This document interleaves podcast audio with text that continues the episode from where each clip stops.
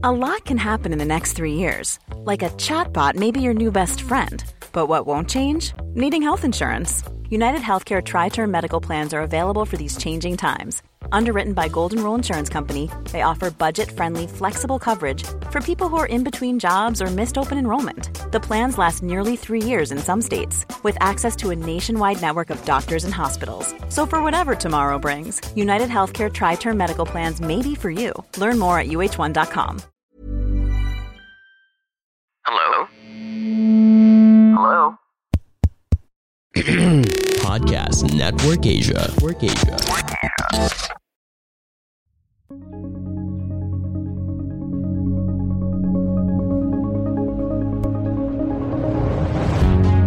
You know, yung tried and tested uh, uh, mindset natin, uh, yung bang ano, continuing innovation, yan talaga will will make your business survive and thrive. No, continue to innovate, pivot, and be an entrepreneur. Entrepreneur see the positive side, opportunities na nakikita niyan, hindi problem. Of course, problema and then opportunity na to solve the problems. So yan, yung openness uh, dyan, uh, having that positive mindset. And then really yung thinking always of innovation, innovating your current business model. Not only on product, on processes. Yan yung pinaka-advice I think na until ngayon, until now, uh, and even before my TTI time. Yan yung nakikita natin uh, in all industries actually. Uh, nakikita natin itong mga new industries that coming out, that are coming out. Uh, of course, yan yung mga babantayan natin so that you can see a lot of opportunities in that, again, ecosystem nila.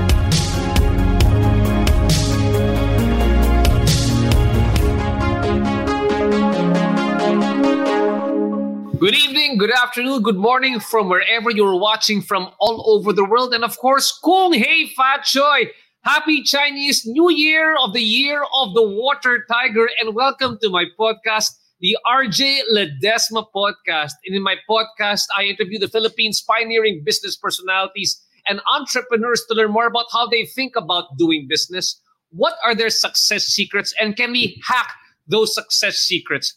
How have they innovated their businesses during this pandemic? And more importantly, what business opportunities do they see emerging in the new normal? And can we still seize those opportunities? Now, is there a business personality or entrepreneur that you would like me to interview here on the program, on the podcast? Please let me know. Drop me a message. We're also live right now on Kumu, CBRC TV, Global Pinas TV, and now the Bounce Back Network. And if you are enjoying uh, my podcast and learning a lot from, from it, please subscribe and invite more people to listen to the RJ Ledesma podcast. You can find us on Spotify, Apple, and Google Podcasts. Now, today is a very special day. This is my year. I am part of the Year of the Tiger, and it is my honor and my privilege to have here tonight our very hardworking uh, Department of Trade and Industry Secretary, our beloved Secretary Ramon Mon Lopez. Now, I have known Secmon ever since he was the Executive Director of uh, Go Negosyo. So that was many, many tasteful years ago. I've been with him, I guess, even when Go Negosyo was starting off. And it's been a pleasure working together with him as the executive director and lockstep with him when he moved from the private sector to the public sector to serve the government. All of us uh, entrepreneurs from Go Negosyo moved together with him because we really saw in him the passion and the advocacy advocacy to serve us medium and small enterprises. So we're here to continue supporting him. He's also right now in his current service, he's won multiple awards and he was named People Asia's 2020 People of the Year Award for his efforts in the gradual, safe, and calibrated reopening of the economy amidst this pandemic. Now, I'm sure all of you want to learn a bit more about how the economy and business will fare in 2022 and how apt it comes as we celebrate the year of the water tiger. So please welcome on my show uh, my very good friend, Secretary Mon Lopez. Secretary Mon, welcome to the program. Very happy to have you over here, Secretary Hi. Mon. Hi RJ, hello and uh, hello everyone. Uh, magandang araw sa inyo lahat. It's great to be here with the ever dynamic and exciting and passionate RJ Ledesma.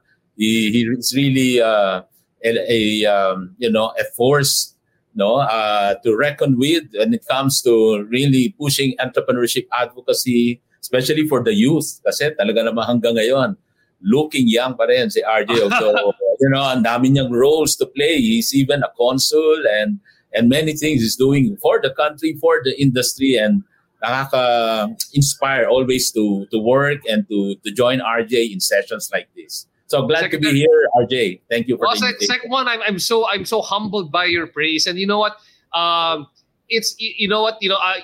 I, we see so much many people that you've brought on board many of the mentors. In fact there's one mentor here right now uh si Ramon Roman Buison over here. Let me show his comment over here. Hello sir DTI Secretary Ramon Lopez our MSME champion.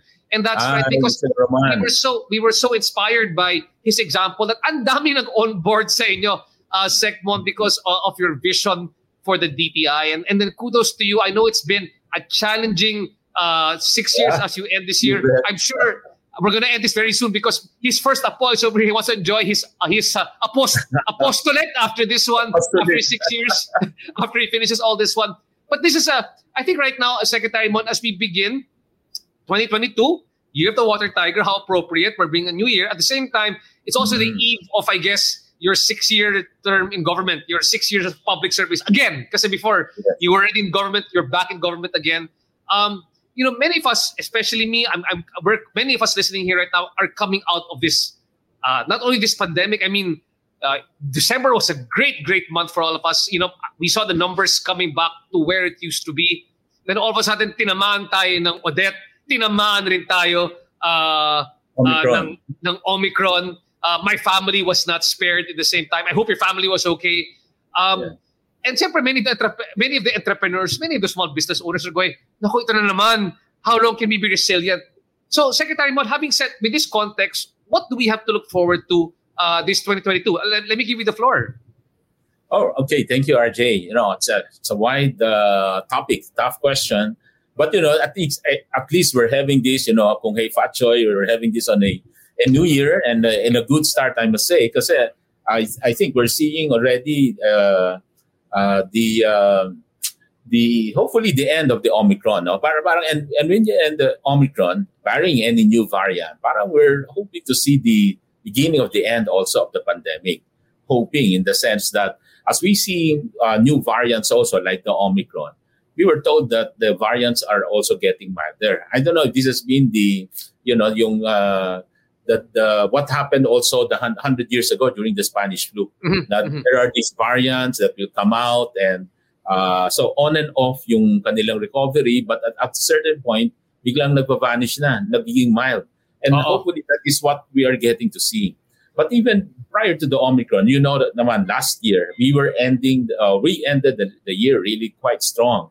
Uh, the economy was open and, you know, ang DTI naman po has always been pushing for reopening since the 2020 um, lockdown, no? When we started the lockdown in April 2020, naalala ko yan, in the IATF, we keep on hindi naman debating, but really we are presenting always the the view from the economic side. The dynamic discu- the dynamic discussion. Uh, yeah, you bet, no? Ang daming kontra and at that time di pa nila ala, hindi pa natin alam lahat what was happening in the pandemic. Of course, we have the benefit also until now, the benefit of health expert, medical experts, and even mga data scientists who are continuing to project possible cases and therefore yung healthcare facilities. And we were all concerned about saving lives. But at the same time at the back of our mind we have to save livelihood. So binabalance talaga. And if you notice over the over the months uh, since 2020 of um, the kind of reopening we were doing, nag-iiba, no? Like even in ECQ, at certain point, we were able to convince the group na kahit ECQ, open na rin yung ibang businesses. Bawasan na lang natin yung operating capacity. You see how protocols were also changing.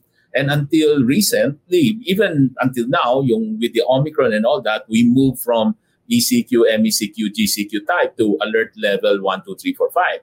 Na in that alert level 1, 2, 3, 4, tinanggal na natin yung uh, uncertainties na yung ito bang restaurant ko mag-open, magko-close, magko-open, magko-close. We simply adopted also na let's keep them open para hindi sila open, close, open, close. Let's keep them open and just change the operating capacity. So we were learning along the way also on how best to save both lives and, and, and livelihood. So uh, bring back economy pero keep keep it safe. Kasi at that time, uh, malakas pa yung variants na lumalabas, the Delta especially. We, everybody was in search of oxygen during the September, at the height ng August, September. Nag, ano yan. And uh, kami rin in the team, uh, DTI was the one linking with the industry of oxygen to make sure na may oxygen in Visayas and Mindanao kung saan nagkaroon ng surge.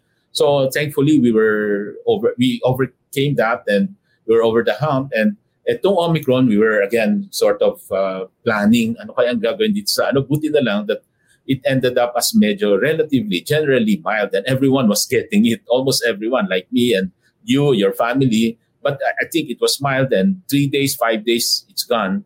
And uh, but that's the beauty also of the vaccination. The it it it, it already uh, uh, we already saw the effect, the impact of vaccination to many of us. Now, when Omicron hit us, it wasn't that uh, you know serious. They didn't get severe and all that. The promise of vaccine was delivered, so to speak. So as we learned also this particular development, the protocols again, we push for more changes. So what do I mean by that? So sabi natin, instead of mga wide area lockdown, no, um, uh, at bukas yung mga businesses, uh, pero iba-ibang operating capacity.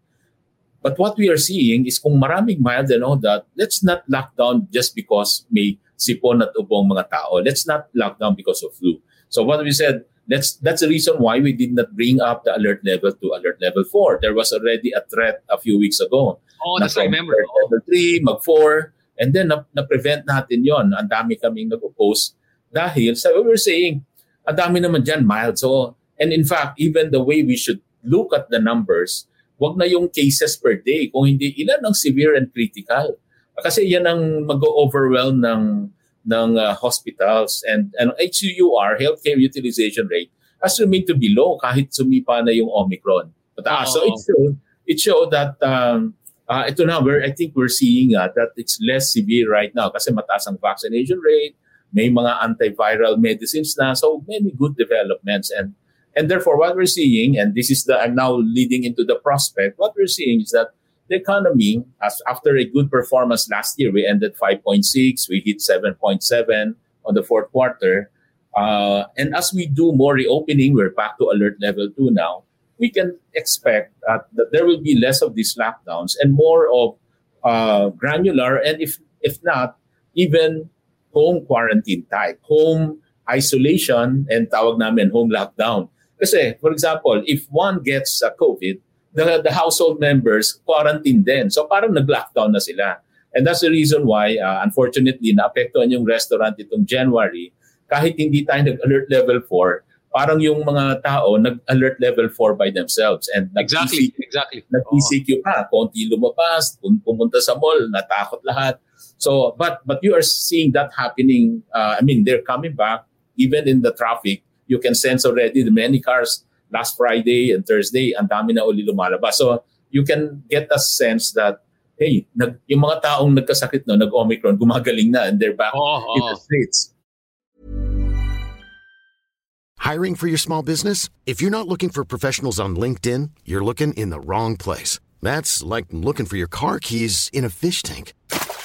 LinkedIn helps you hire professionals you can't find anywhere else, even those who aren't actively searching for a new job but might be open to the perfect role. In a given month, over 70% of LinkedIn users don't even visit other leading job sites. So start looking in the right place. With LinkedIn, you can hire professionals like a professional. Post your free job on linkedin.com slash people today. Millions of people have lost weight with personalized plans from Noom. Like Evan, who can't stand salads and still lost 50 pounds. Salads generally for most people are the easy button, right? For me, that wasn't an option. I never really was a salad guy. That's just not who I am. But Noom worked for me. Get your personalized plan today at Noom.com. Real Noom user compensated to provide their story. In four weeks, the typical Noom user can expect to lose one to two pounds per week. Individual results may vary. So you can see now that this is the kind of reopening and recovery that, that we shall be seeing. But we are doing it uh, unlike the UK, US example na remove the mask and all that, we're doing it safely pa din because at the end of the day, even if there's an Omicron uh, patient or, or COVID positive out there, kung naka-mask, at least it lessens there's a barrier. As, as we learned right from two years ago, there's still a barrier, mask, hugas, iwas.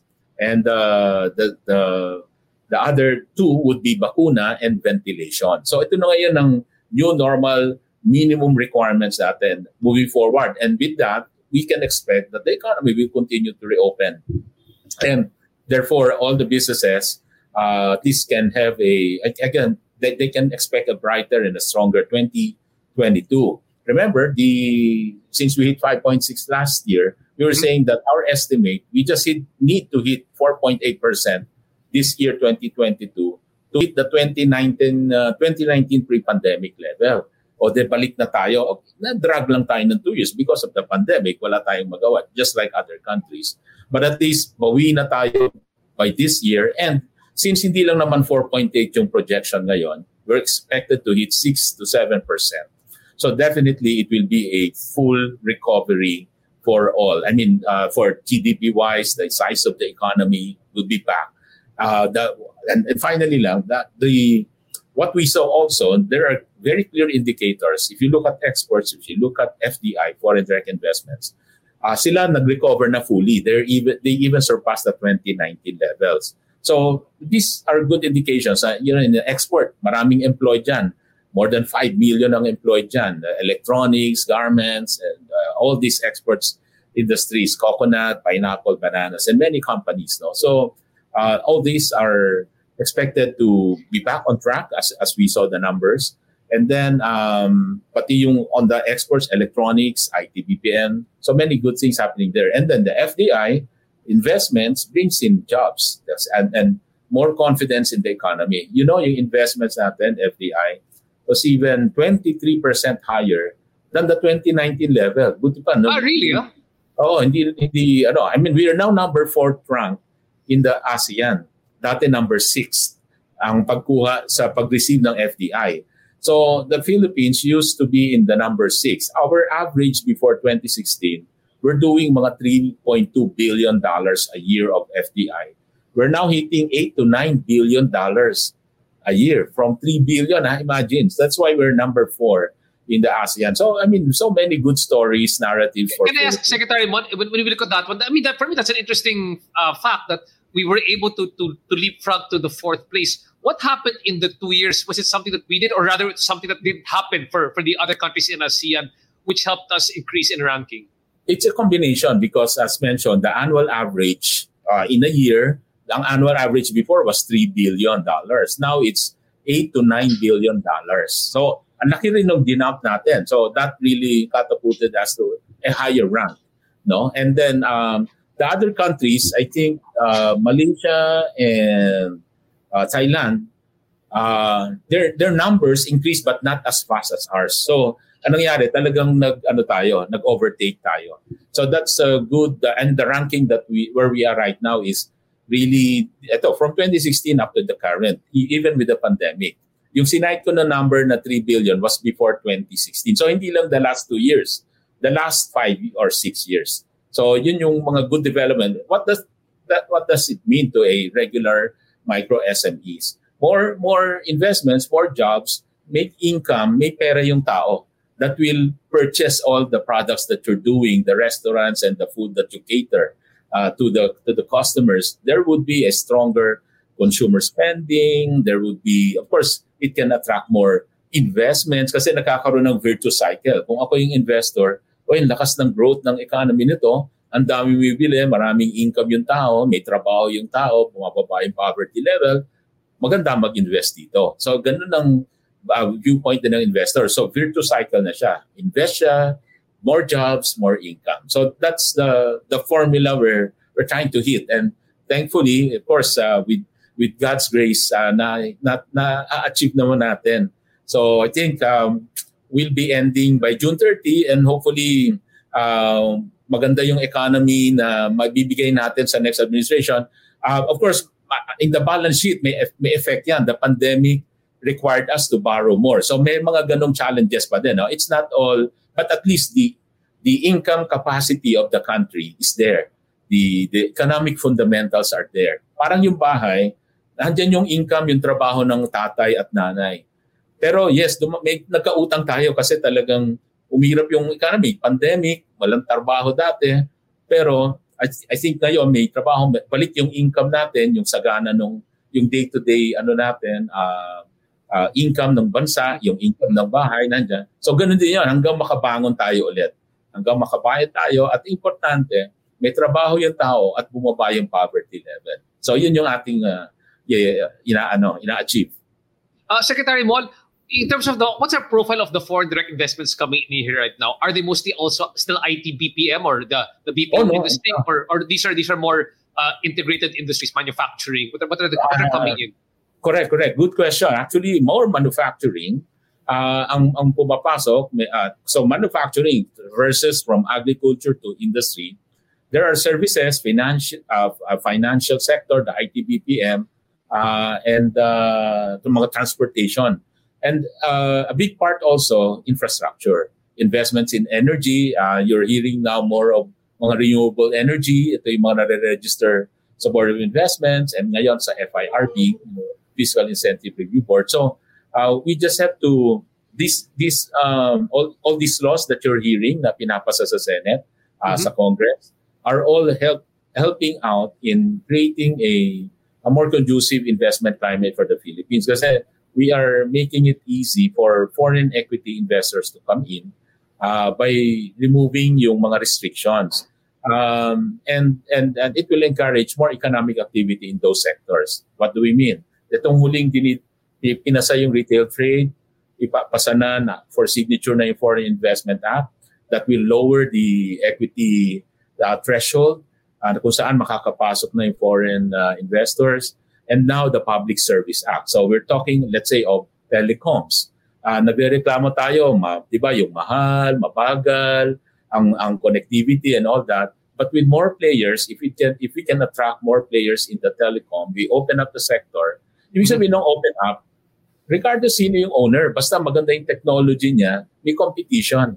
So ganun ang sistema na ngayon. Instead noon, nung panahon, nung araw na ang mga nag-develop ng constitution, ay, uh, ng batas tungkol dito sa PSA, public service, they reserve it for Filipinos. But hmm. now the economic thinking, just like in many other progressive countries, open it up regardless of owner, basta maganda yung service, may competition, bababa ang presyo ng, let's say, telcom na lang, telco, at, at gaganda, bibilis ang service, bibilis ang MBPS natin, tataas, etc. So, Ganyan yung mangyayari dyan sa pag inopen up yung telco, pag inopen up yung shipping, yung even yung airlines, railroad, uh, railways, uh, lahat yan, um, pag nag-open up yan, it will really be good for the consumers and the business sector, lowering the logistics costs, etc. So marami tayong masasolve yan.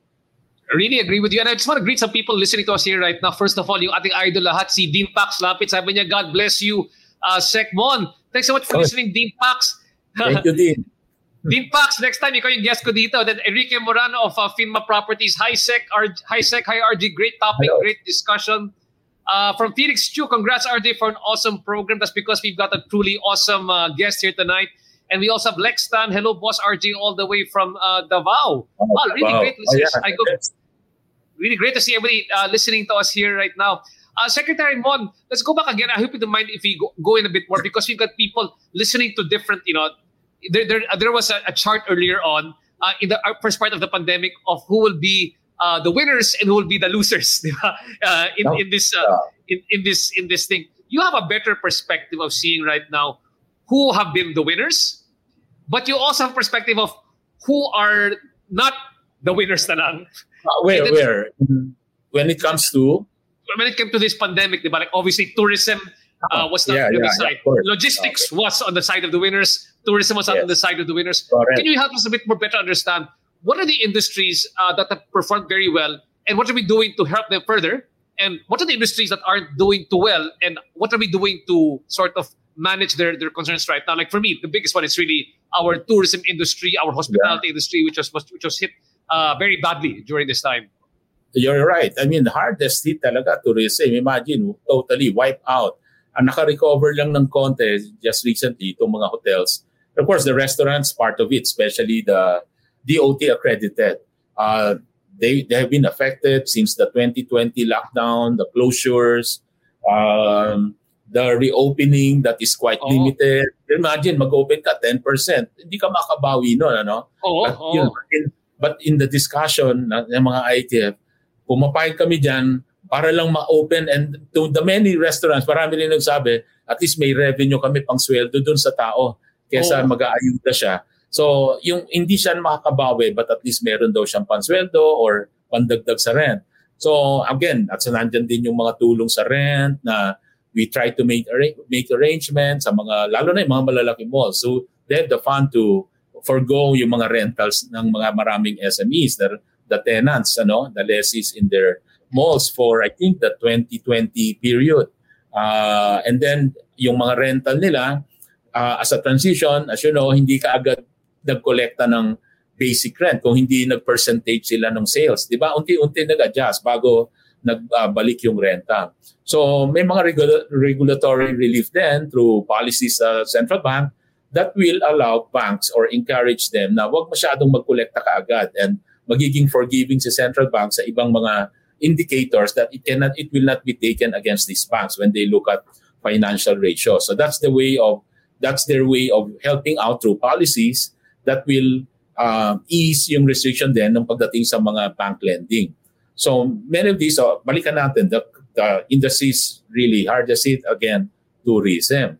Kasama din yung mga restaurants, the services, many SMEs, the, the, the massage, the spa, lahat na nung, even the personal care, yung mga, lahat ng na-develop mong SMEs sa, sa mga stores in the malls, basically, na service-oriented, lahat yan nagsarado because of the close contact, uh, transmissibility of the COVID, the, all those concerns. We call them uh, uh, three C's. Either it's a closed place, the uh, or or or closed uh, person, uh, per, uh, closed service type. Sabihin the customer and the service provider. Okay, a crowded place, no? Three C's. So lahat ve- very strict yan. Isa pa, the transportation actually affected yan dahil uh, for a while, bawal din yung mga ibang transportation or nilimit yung capacity nila. So how can they make money if kung 50% lang ang allowed capacity? Um, some of the manufacturing sectors uh, also got hit. Although if you look at the, uh, the the protocols that we came up with, yung mga yung mga which sectors to be open and all that, yung mga manufacturing at least less impacts din sa kanila versus the service sector that we provided that that we mentioned earlier. Uh, because uh, in the manufacturing setting, that can be ano eh, may physical distancing and it's really mostly production. It's not a person-to-person type of service. Kaya ang manufacturing and and kasama na doon yung export sector, we were able to they were able to register a rebound much earlier. Manufacturing, exports, ITBPM, we allowed 100% operation under ECQ at the start of 2021 pa lang. So, ang, ang problema talaga itong tourism is one of the last. In fact, uh, for a while, nag-open na domestic tourism. And as you know, Feb- starting February 10, ito na yung mga uh, pagluluwag ng restrictions but still keeping it safe, requiring only the vaccinated, uh, what do you call that, um, RT-PCR in 48 days, 48 hours before the flight, things like those. So may, may pag-iingat, but we will not require quarantine anymore. So that's a big change. And it will be a, a come on really to the tourism. It's about time na mak- maka-pick up na sila, maka-recover na. And kasama na dyan sa tourism, the hotels, the malaking impact sa tourism kasi maraming MSMEs yan. Hotels, transport, the uh, the gift sector, yung mga pasalubong, the restaurants there, the supplier to the restaurants and the hotels. So ang daming SMEs yan. That's the reason why uh, to, to us, the growth that we saw, fast growth, uh, will really should really grow further pag na-open na yung itong balance of the economy. And I'm referring basically to the tourism, uh, which was there in 2019. Uh, so ngayon, ito yung kailangan mag-umpisa ngayong 2022. Well, I'm, I'm really praying for the, the, the tourism sector. As you know, I'm, I'm part of the hospitality industry, and we're very thankful for the efforts that you guys have that you have been doing in, in DTI. Now, one of the interesting things that happened also, Secretary Mon, during this time, was that we were also leapfrogging not just in um, in terms of foreign direct investments, but what actually improved was our status in the startup world. because you know Mhm. eh, during this pandemic, Kumu became one of our first unicorns in the country uh, Yeah. to emerge because of this. It obviously accelerated because of this pandemic. Um, help us get a better picture right now. I mean, many start tech startups are are actually we're becoming a hotbed uh, for for startups here right now. Uh, What the, what is the government also doing to support the growth of the startups, and, and how well are we doing with, with regard to the tech startup industry here in the country? Yeah, so sa- well, sa- we are cited by that startup magazine that says that the Philippines is really one of the uh, fast-growing startup uh, community, no, among many countries, especially in the developing countries. We're not the top, no, but we were cited as really a, a fast-growing one. Uh, you've cited certain exciting uh, startup uh, groups.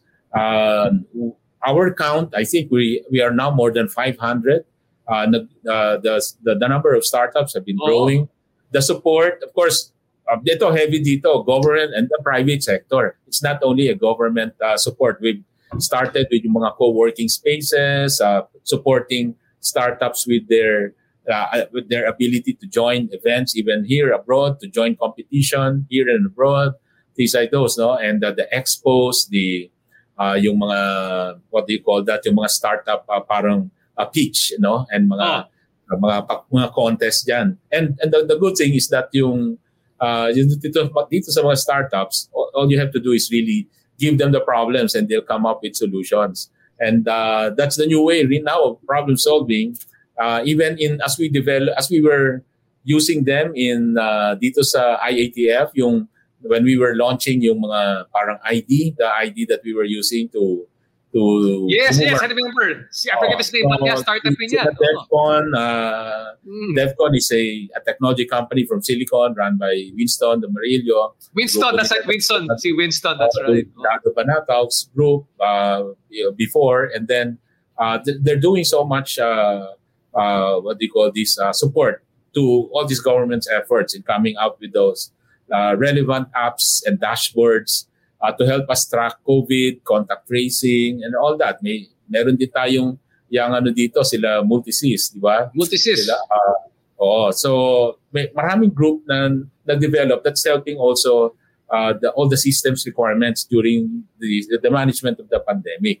So, lumalabas siya. Now, in terms of support program, I mentioned yung mga uh, mga acceleration uh, programs, co-working spaces, and now, ang magandang balita, I think, the, well, aside from nagkaroon ng law on Innovative Startup Act, uh, the uh, our national development company under DTI uh, nagtabi kami ng fund that will support the startup community uh, venture capital fund no uh, startup uh, venture fund that uh, can support yung mga tapos na sa seed stage uh, Oh. uh, tapos na sa pre-seed na tinulungan ng DOST at dun sa seed stage doon namin tutulungan prior to the investing stage. So dito papasok itong mga uh, startup fund uh, support. And um, yun, we've tied up, we work with different uh, experts in that field kasi yung yung grupo naman doon sa government hindi naman yan, hindi naman kami lahat expert diyan sa mga sa mga startups na yan. So we had to get support sa in terms of technical support, advisory group, there's an advisory board from dito sa mga venture capitalists. So ganun lang, that's how it works and uh, ang importante we have we now have this fund that can help the, the, the startup community. So and at nagkakaroon din ng mga event dyan, yung mga expo that will present all these uh, startup uh, players. Second one, just in case now for the other startups listening to us here right now who want to be able to access uh, these investments, uh, wh- wh- how do they get in touch with the the DTI? Which where do they Yes. approach? Okay. Yeah. So ang grupo that, that the group handling that is uh, the group of uh, well we call it Competitiveness Innovation Group, uh, headed by Undersecretary Fita Aldaba. Okay. So uh, I, I don't know the, the their number, but they're in they're in the website. So i-click na lang doon and uh, you'll get the contacts there. Thanks so much, Secretary Mon. And also, Secretary Mon, one, one of the other bright spots, I recall at the earlier part of the pandemic, the first time that we saw the double digit negative growth rate, but we saw a positive when it came to agriculture. So, uh, how are, how's, how's the, I mean, what are the prospects for agriculture? It seems that right now we're seeing that as a, is that a, a growth industry here right now? And if it is, uh, how can entrepreneurs participate here right now? What is the growth in agriculture here right now?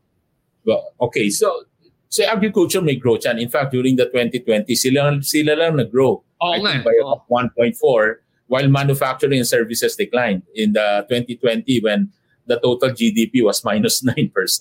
No, but uh, everything everything really recovered in 2021 as mentioned. But pero si agriculture tends to be always in the, you know, marginal uh, movement. So marginally positive siya or marginally negative. So yung yung yung full year niya ngayon is parang minus 0.7 or basta less than 1%. So sabihin mo na parang break even. Break even agriculture. Oo, affected sila. Una, tinatamaan niya ng bagyo. That's a problem with agriculture.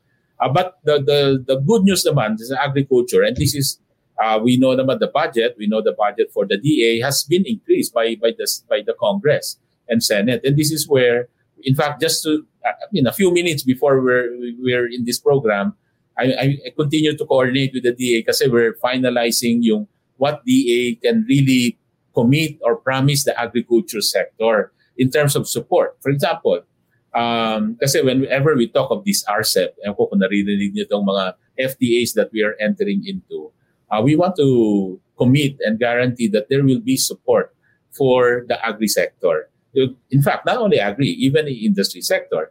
Uh, pero ang, ang talagang may biggest support dito yung agri kasi sila by the budget talaga. Uh, nilakihan yung budget and the support is ibig sabihin yan either support mo sa seeds, sa planting materials, sa sa sa fertilizers, sa sa lease of land, logistics, maraming pwedeng support yan. The important thing is matulungan yung mga farmers to lower their cost, improve their productivity and yield para yung maging cost competitive sila and they can even of course supply locally and export yung at competitive prices. But more importantly, lumaki yung volume nila. Kasi in agriculture, the problem is for food security, pag kulang ang local production, pataas ang presyo dito. That's why you're, you hear from time to time, o tumaas presyo ng isda, ng baboy, and all that. Kasi hindi enough yung local production. Dahil talagang may gap. And, and, and uh, the important thing is pag may gap, uh, yung sector ng agri, uh, marami, marami rin yan. They, they, they would be in the millions. But the entire population is 110 million. Mas marami maapektuhan with high prices. And that's the reason why yung policy natin, support production, support local producers, pero pag may gap, mag-import. So, yan talaga. Kasi kung hindi, that is to temper the, the, Oh, the price. prices. At saka food security, kailangan may pagkain yung tao. No? So hindi pwedeng, ah, kunti yung production, magtiis na lang tayo, wala tayong kakaining baboy or isda or karne. So, ano din, that, that's really part of the policy. But if you're asking about the support to them, yes, ang daming support yan, pati lahat ng support na, that, that the agri needs. In fact, even for the rice, may, may ibang law dyan, but mahaba explain pa yan, but the, the, the good thing there is um, si rice is also getting a support, something like 10 billion a year.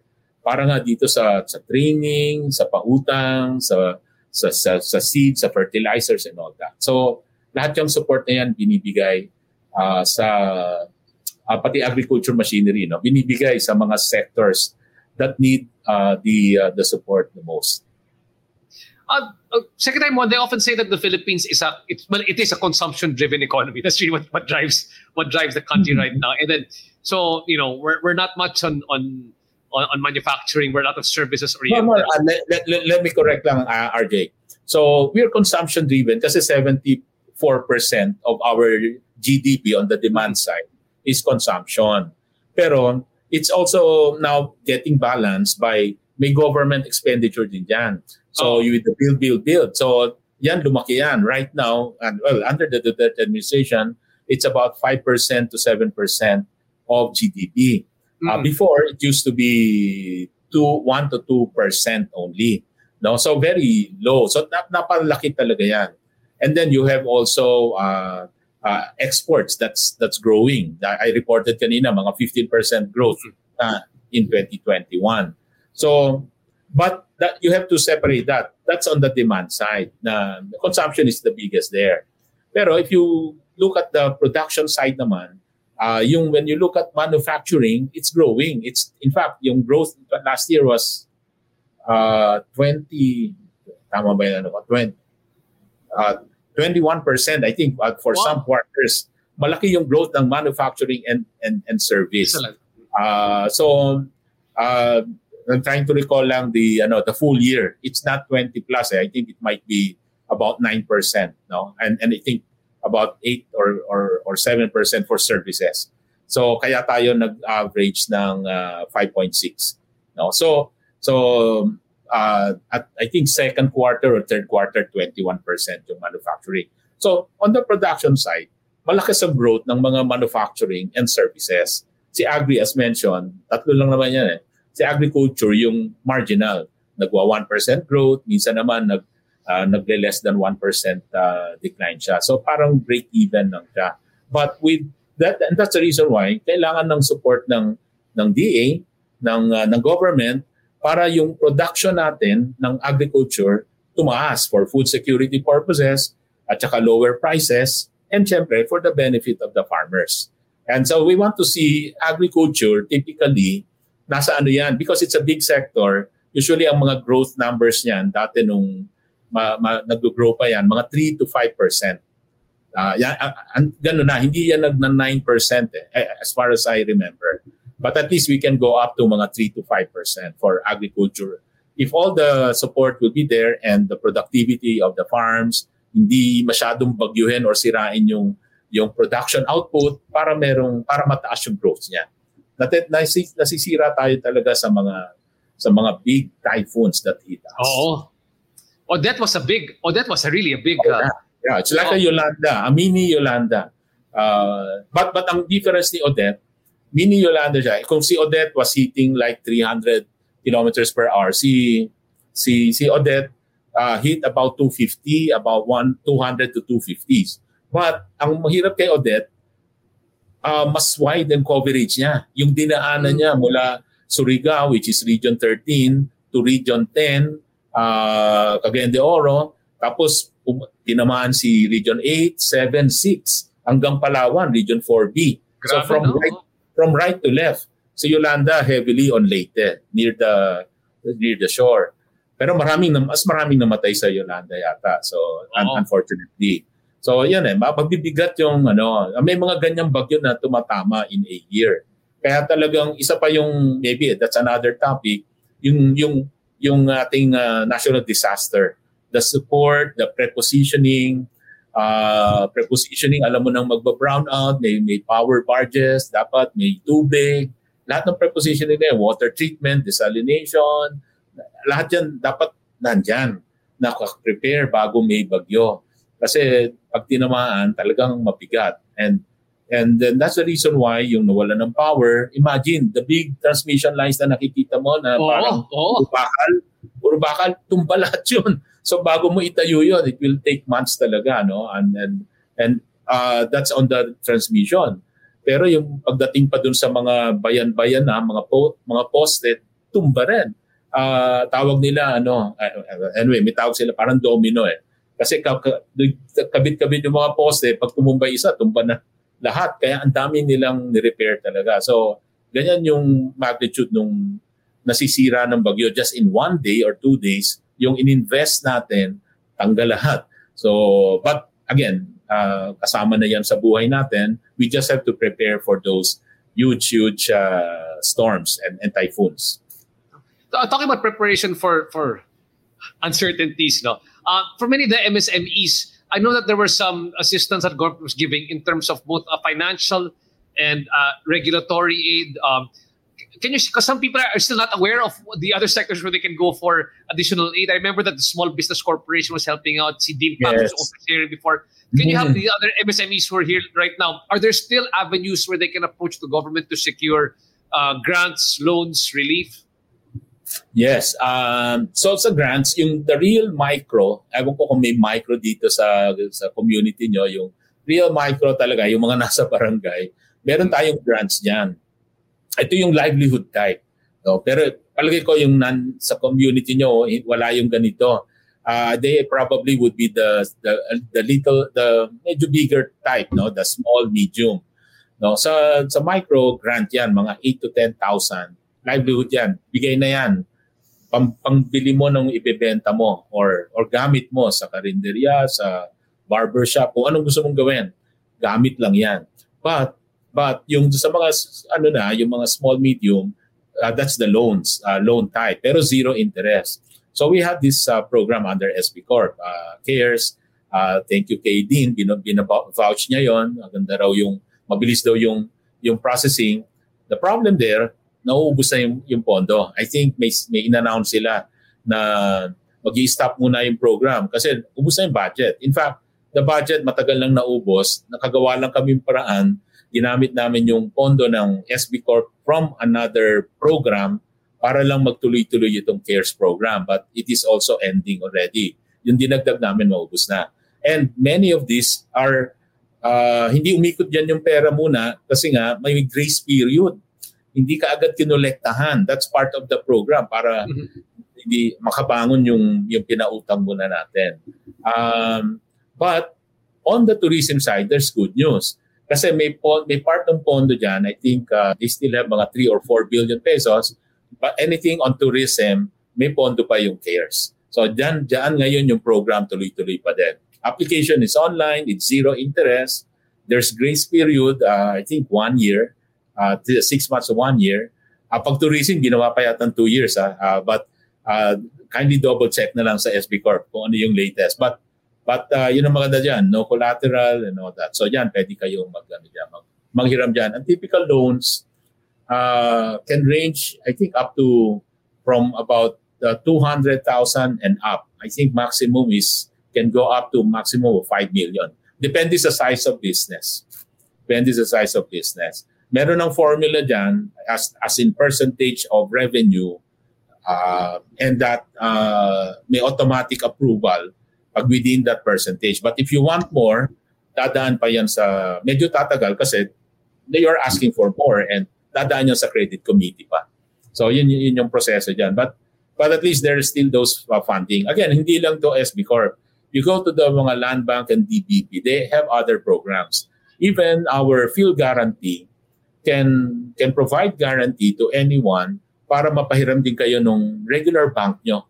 So that's the purpose of that guarantee. So so yung guarantee na ibibigay nung it's a government corporation, Phil, guarantee, uh, uh, pwede kayong tulungan nun to apply to a bank and, and they will guarantee it for you. So you can have better access to to financing. So these are the support uh, basically to to the MSMEs right now. Now, the DTI side naman, the other not financial support, nandiyan pa rin yung ating mga seminars and webinars, yung mga hindi nag e-commerce dati, marunong na mag-e-commerce ngayon, uh, yung mga hindi marunong mag-programming, yung gusto matuto sa IT, meron din kaming tie-up with informatics that kasama yung IT training, you know, that. Scholarship yon may voucher kami doon na, na free training din doon sa mga mag enroll doon. So there are many programs that really uh, uh, provided uh, more more exposure sa SMEs in terms of let's say their market. Pag natulungan, tin- kinonect sila sa mga Lazada and Shopee para yung produkto nila nabebenta na rin doon. Kinonect sila sa Union Bank, uh, Global Linker. Global Linker. Oh, and many and many programs na na, na merong na merong uh, store, uh, online store. Uh, DOST also has that online store. So maraming facilitate and tinetrain si DTI and partners, uh, private and, and other agencies, just to help the uh, the ating, ating kababayan. And for, uh, let's say, re- retooling, reskilling, TESDA will always be there to support you kasi may scholarship fund si TESDA. So yung mga gustong mag-iba, mag-pivot ng business or to learn new skills either for negosyo or for employability, uh, uh, please contact TESTA. They have a lot of programs. Perfect. Sabi ng Dean Pax Lapid dito, I think to clarify, when you borrow from SB Corp, it's 15% of sales or 20% of assets? Yes, correct, correct. Okay, based on BIR ITR. But that's why uh, that's why if there's a documentation like a BIR ITR, mabilis yung proseso. Kasi there's already a government uh, document eh, to be submitted. Kaya yung proseso na yan, I don't know, the impacts gaano kabilis. Less than a week kung meron kang document. Alam ko, mabilis yan. Well, thank you so much, uh, Secretary Mon, for all the efforts over there. We're going to start wrapping up this discussion. Uh, Secretary Mon has to go back to his apostolate very, very soon. But having said that lang, uh, Secretary Mon, uh, you know, like we often say, and I learned this from Dean Pax, diba? You have to turn your irritation into your inspiration uh, for doing business. And of course, right now, there's a lot of irritations that have emerged because of this pandemic, but also there are a lot of emerging business opportunities. Wearing your hat where you get to see all these things that are emerging, what are you seeing as the emerging, I guess, business opportunities where uh, micro or MSMEs or SMEs can still uh, still get into during this time? As you did say, e-commerce is one of them. Uh, what, are the, what are the other things that you're seeing right now? Uh, where oh, what, what, what, yeah. what are these emerging op- opportunities, uh, the, uh, Secretary Mon? Yeah, yeah. Uh, well, as you mentioned, yung e-commerce, yung ecosystem niyan malawak, di ba? The delivery, fulfillment, the the the app development also the, and, and the, many businesses that you can sell online. Um, and then, uh, sa livelihood, ang dami dyan. Of course, uh, in delivery, hindi lang motor pala yan, pati, pati bisikleta can deliver.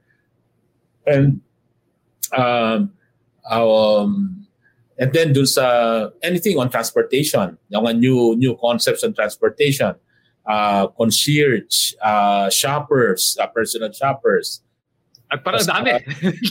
Exploding. Gusto ko sabihin, sa tourism related, when they pick it, when they pick up, again, the, the whole ecosystem din ng tourism will be back, no? The, the, the transportation and and the hotels, the bed and breakfast. Um, ang tendency rin ngayon, the business model that's coming out with is, is more of yung mga outdoor type kasi less ano nga concern sa indoor. So uh, frankly, any business that's outdoor, uh, whether it's a restaurant or a gym or uh, well, sinubukan ko din yung ano, yung uh, like uh, yung barbershop na outdoor. Outdoor, outdoor uh, barbershop. So maraming pwedeng gawing outdoor. Kaya yung barbershop medyo mag, magulo pag kasi mahangin. No? So kailangan medyo controlled environment. But uh, if you really think about this, yung, yung, yung ginagawa sa merkado, yung outdoor setup, the takeout and delivery, I think it will be there to stay. Uh, it will be really a stronger e-commerce and uh, takeout delivery type for mga restaurants. Uh, it will be a combination. Um, and and uh, yun, yun lang muna. Siguro that marami, marami pa kaya lang hindi ko na ma- maisip ngayon. Uh, ang, ang, ang top of mind natin sa mga panahon ngayon would be itong mga e-commerce talaga. Yan ang madami. Ah, I was about to say, yun yung hinahanap ko kanina. Anything on technology, I mean, everything's moving towards AI. So if you have a knack for mga being a data scientist or mga programming and all that, I mean, if you're heavy on science and math, we'll encourage you that, that those are good advantages uh, to, the, to be, you know, an expert and develop a business model around that uh, in the in the field of uh, yung uh, 4IR. Anything on technology, anything also on sustainable uh, business models, yung mga renewable energy, yung mga solar, uh, mga solutions to, to the problems are good opportunities uh, also to, to look into. Um, yung mga small small solar grids that that uh, if you if you're if you're in that industry again it's a very interesting field at diyan na papunta yung technology in fact if you look at mga investors ngayon hinahanap nila uh, yung yung renewable energy source umiiwas na sila sa coal-based energy because why because it's the demand out there in the yung clients nila yung mga kausap nilang mga kliyente are telling them kunwari data center ka magtatayo ka dito na kailangan renewable source ng energy mo ah. Uh, renewable energy yung source mo. Uh, renewable energy yung source mo. Hindi ka na pwede gumamit ng coal base.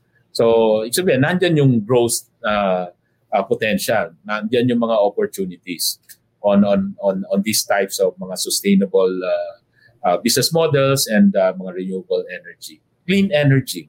Anything, maybe eventually yung yung e-vehicle, uh, we're trying to push for that. So anything on the e-vehicle, producing batteries and and all the e-vehicle parts uh, can also be um, can also be uh, mga in in uh, potentials ang advice din namin, look at the mga uh, industry, strategic industries that we will be promoting.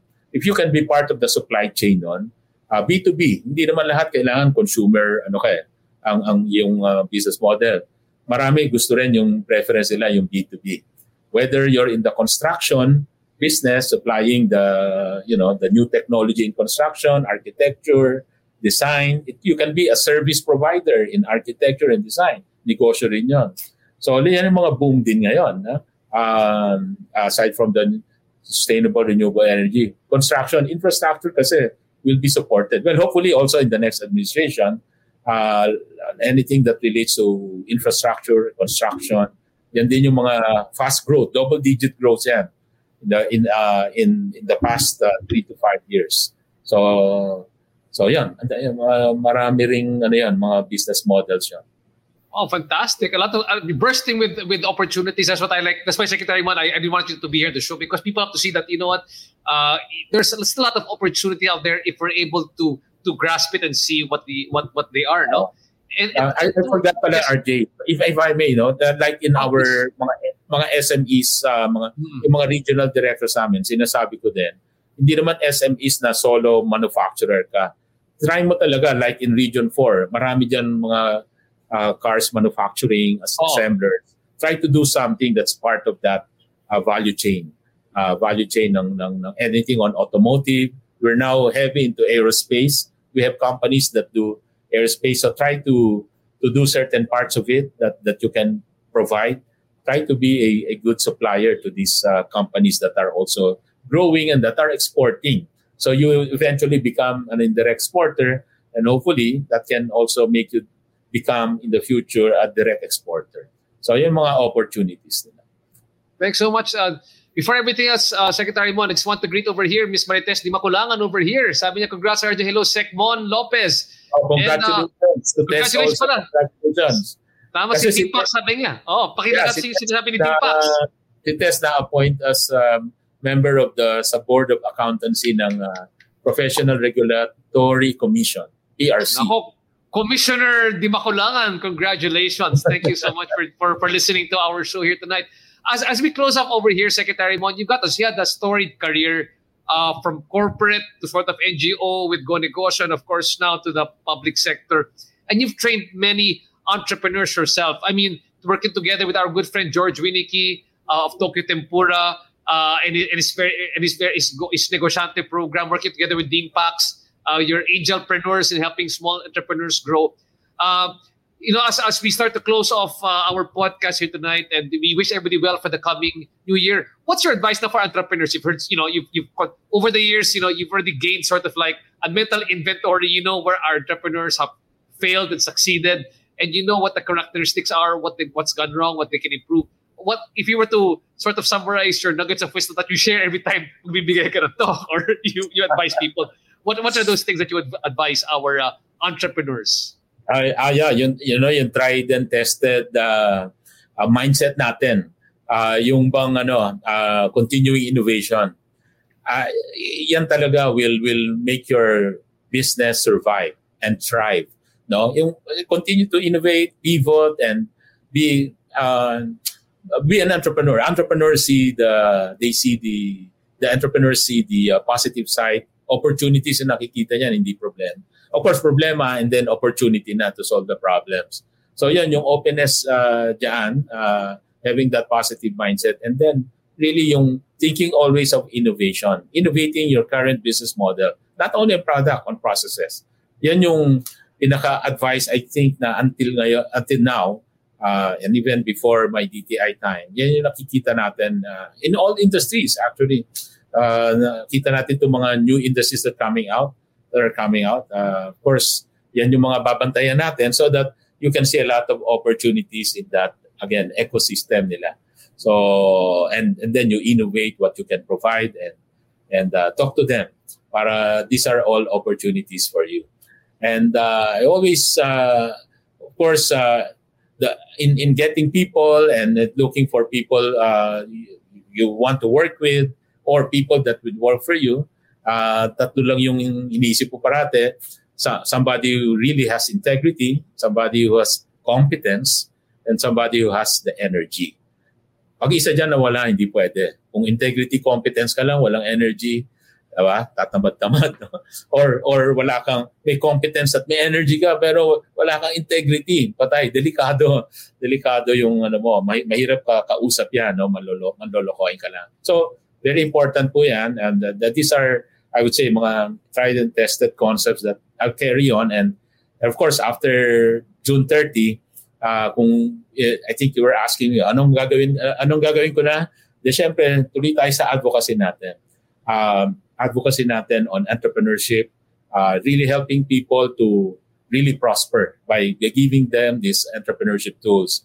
But uh, aside from that, I, I've added to my list itong special interest ko, which I mentioned, I shared earlier. Yan, so anything on sustainability. I, I'll be working and, uh, oh, I mean, looking for opportunities there in when it comes to uh, mga renewable energy, electric vehicle, that those are of high interest to me and and also yung AI field. So these are the new fields that I will be getting into. Wow, so nice to hear. Uh, inulit, uh, buti na dito si Dean Pak, sabi niya, let's put it, let's put it together. ICE, integrity, competency, energy. Yan talaga. Yung kailangan natin, yung tatlong ganyan when you're when you're going and, and finding partners that you want to work with. And again, uh, please remember, uh, again, no, DTI Secretary Ramon Lopez, na bitbit mo kami ako po, si Dean Pac, si Commissioner Marites Di Maculangan, si Ramon Buison uh, of our Tropang A and TREP, pati, pati Agora Awardees. We are with you. We continue to work Thank with you. you. Again, God bless you. Thank you for all the great God work that bless. you've done for all of our entrepreneurs. Before everything else, ayun na mauna ka na. So, Ola, everybody listening, listening here right now, please congratulate Secretary Mon for a great uh, term here who's been supporting our entrepreneurs. Please, in the chat box, let's thank him uh, for all the great work that he's done. Salamat po. Thank you. Okay, thank, let's smile, Secretary Mon. One time, mag, mag-photo opportunity rin tayo before everything else. Smile lang. One, two, three. Thanks, Secretary Mon. And again, this Thank has been the RJ. Everyone, sa inyo po lahat. Kung hey, Facho, we will see you guys on Thursday for the next podcast. Thanks, Secretary Mon. Bye. Thank you. Thank you. Bye.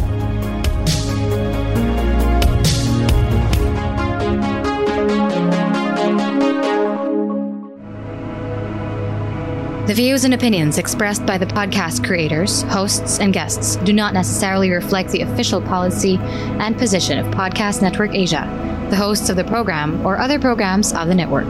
Any content provided by the people on the podcast are of their own opinion and are not intended to malign any religion, ethnic group, club, organization, company, individual, or anyone or anything.